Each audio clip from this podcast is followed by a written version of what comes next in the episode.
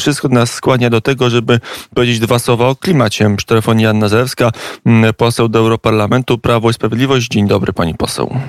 Dzień dobry, witam. E, kiedyś minister edukacji, a teraz europoseł, który wgryza się w tematykę polityki klimatycznej i walki ze zmianami klimatu.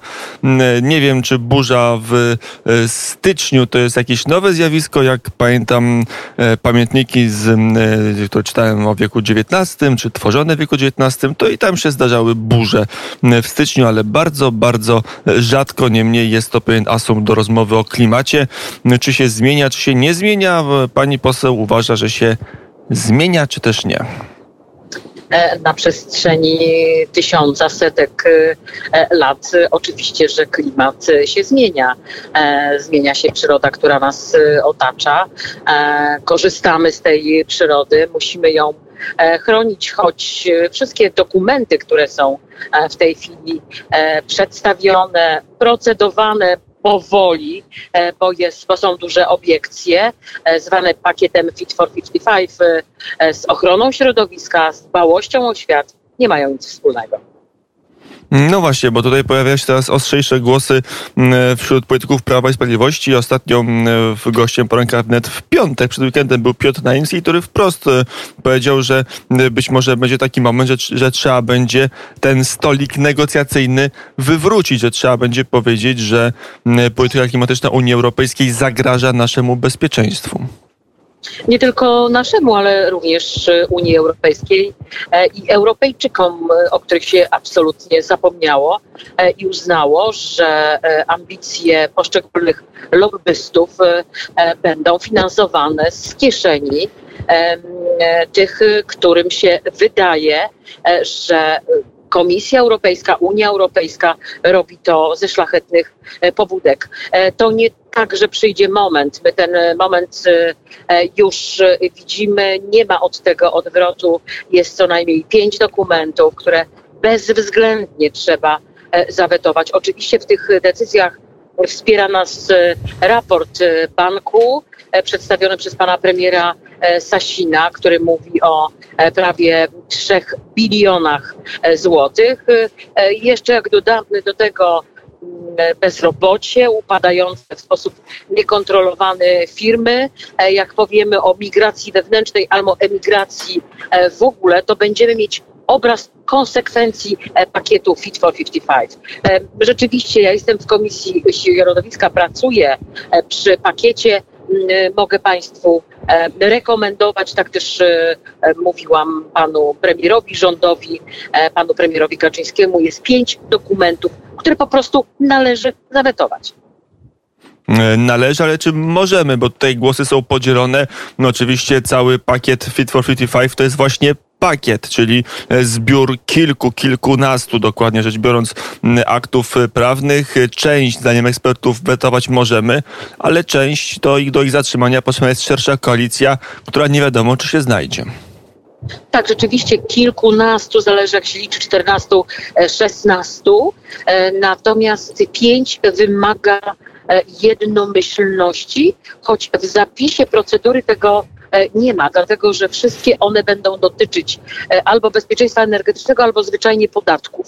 E, po pierwsze, to jest ta słynna dyrektywa ETS-u, o której Polacy już w tej chwili też dyskutują u siebie w domach, bo ona przełożyła się na te szalejące ceny energii, czyli europejski system zakupu uprawnień do emisji dwutlenku węgla, który jest mieszanką wolnego rynku spekulacji i socjalistycznego wycofywania ręcznie tych uprawnień z rynku, jak są za tanie, to co się wreszcie w tej chwili e, dzieje, tam następuje taka zmiana, która zmusza do jednomyślności, e, dlatego że jest bezwzględnie pokazane i powiedziane, co z tymi pieniędzmi muszą, nie powinny, nie mogą, tylko muszą robić kraje członkowskie. Koniec, to jest ingerencja w kompetencje uchwalania budżetu e, i decyzji Parlamentu e, Krajowego. To po pierwsze.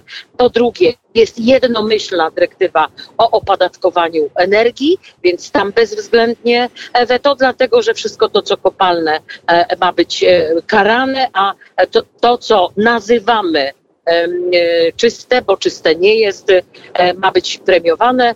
E, trzeci dokument to tak zwany CBAM, czyli mowa o podatkach na granicy Unii Europejskiej i dwa podatki, mianowicie ETS dla samochodów osobowych, dlatego że tam trzeba będzie nałożyć podatek na paliwo, na którym będziemy jeździć i ETS dla budynków, domów, mieszkań, bo tam też e, będzie nałożony podatek na paliwo, na ciepło, które będzie dostarczane do naszych domów czy też do naszych mieszkań.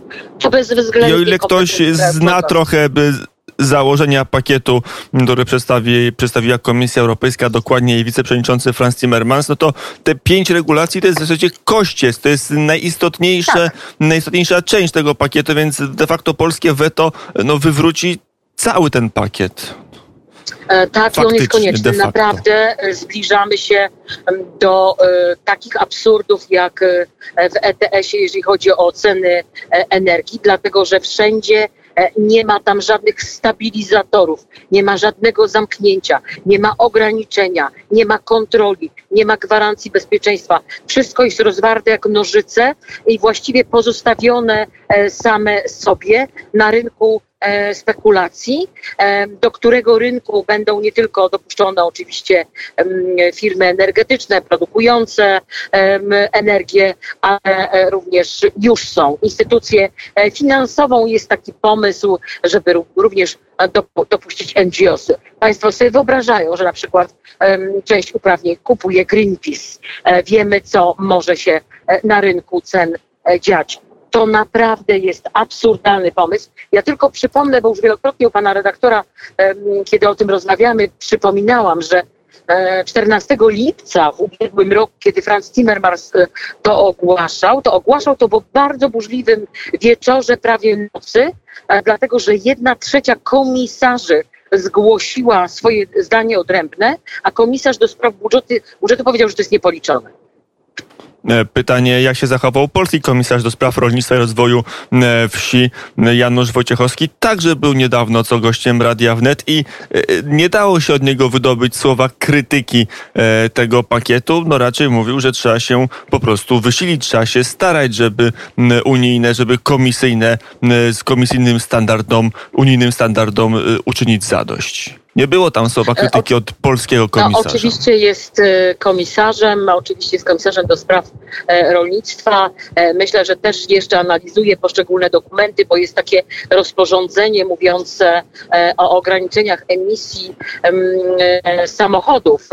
Tam przede wszystkim są maszyny rolnicze, e, które e, no, e, rolnicy już czytają, doczytują i też nie ma na to. Co robi Janusz zgody. Wojciechowski? Jak się zachowuje i czy, czy jest jakiś przepływ między polskim rządem a, a polskim komisarzem, żeby może on dał jakieś uwagi krytyczne, żeby on może wewnątrz komisji działał? Jak to wygląda? Czy pani poseł w ogóle spotyka się ostatnio z Januszem Wojciechowskim? Często spotykamy się z panem komisarzem Wojciechowskim, bo komisja do spraw środowiska, jest również Komisją do spraw bezpieczeństwa żywności, a cały e, pakiet przekłada się na rolnictwo, więc w sposób oczywisty e, prowadzimy różnego rodzaju dyskusje. Mm, e, wiem od ministra Kowalczyka, że też mm, są rozmowy między nimi i jest tutaj przepływ informacji.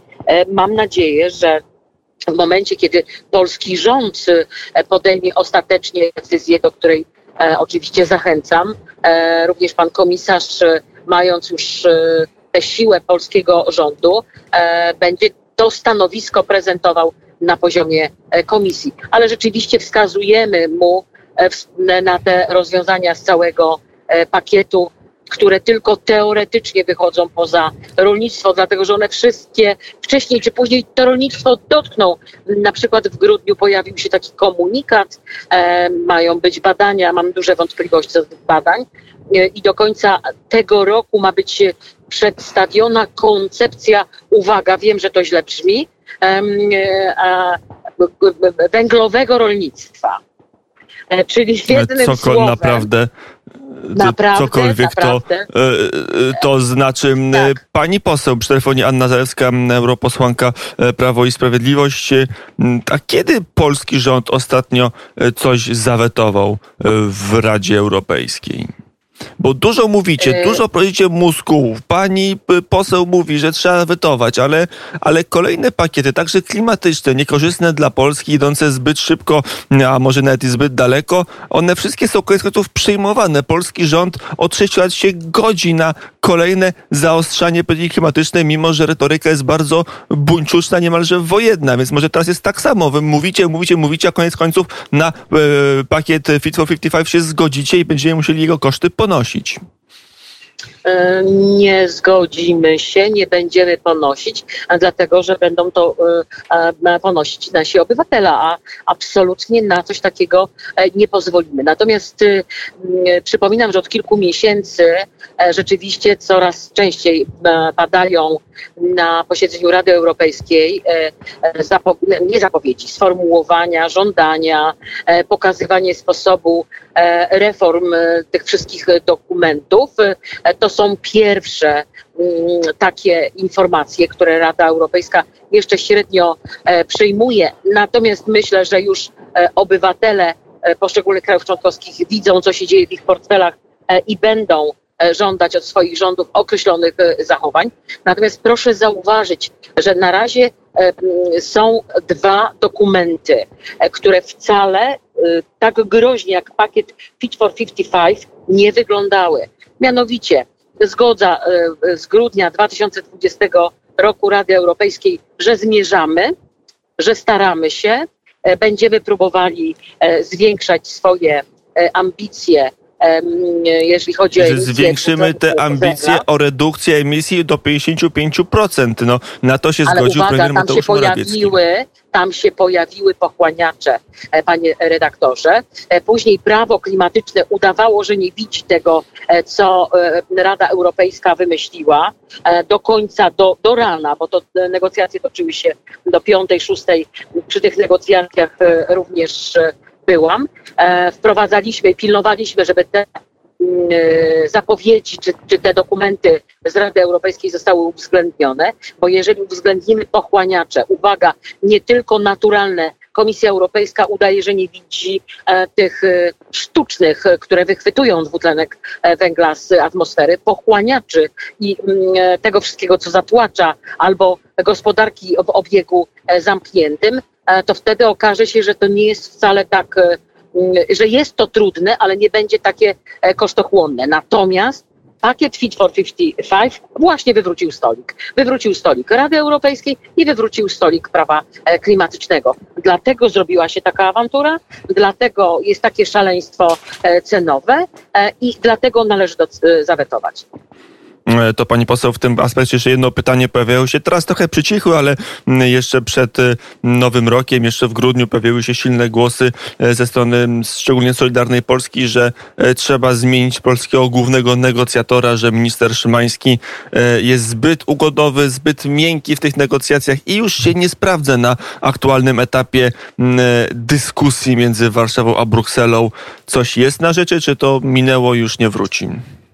E, pan minister Konrad Szymański to bardzo sprawny dyplomata i polityk, e, znający absolutnie meandry Unii Europejskiej, Komisji Europejskiej.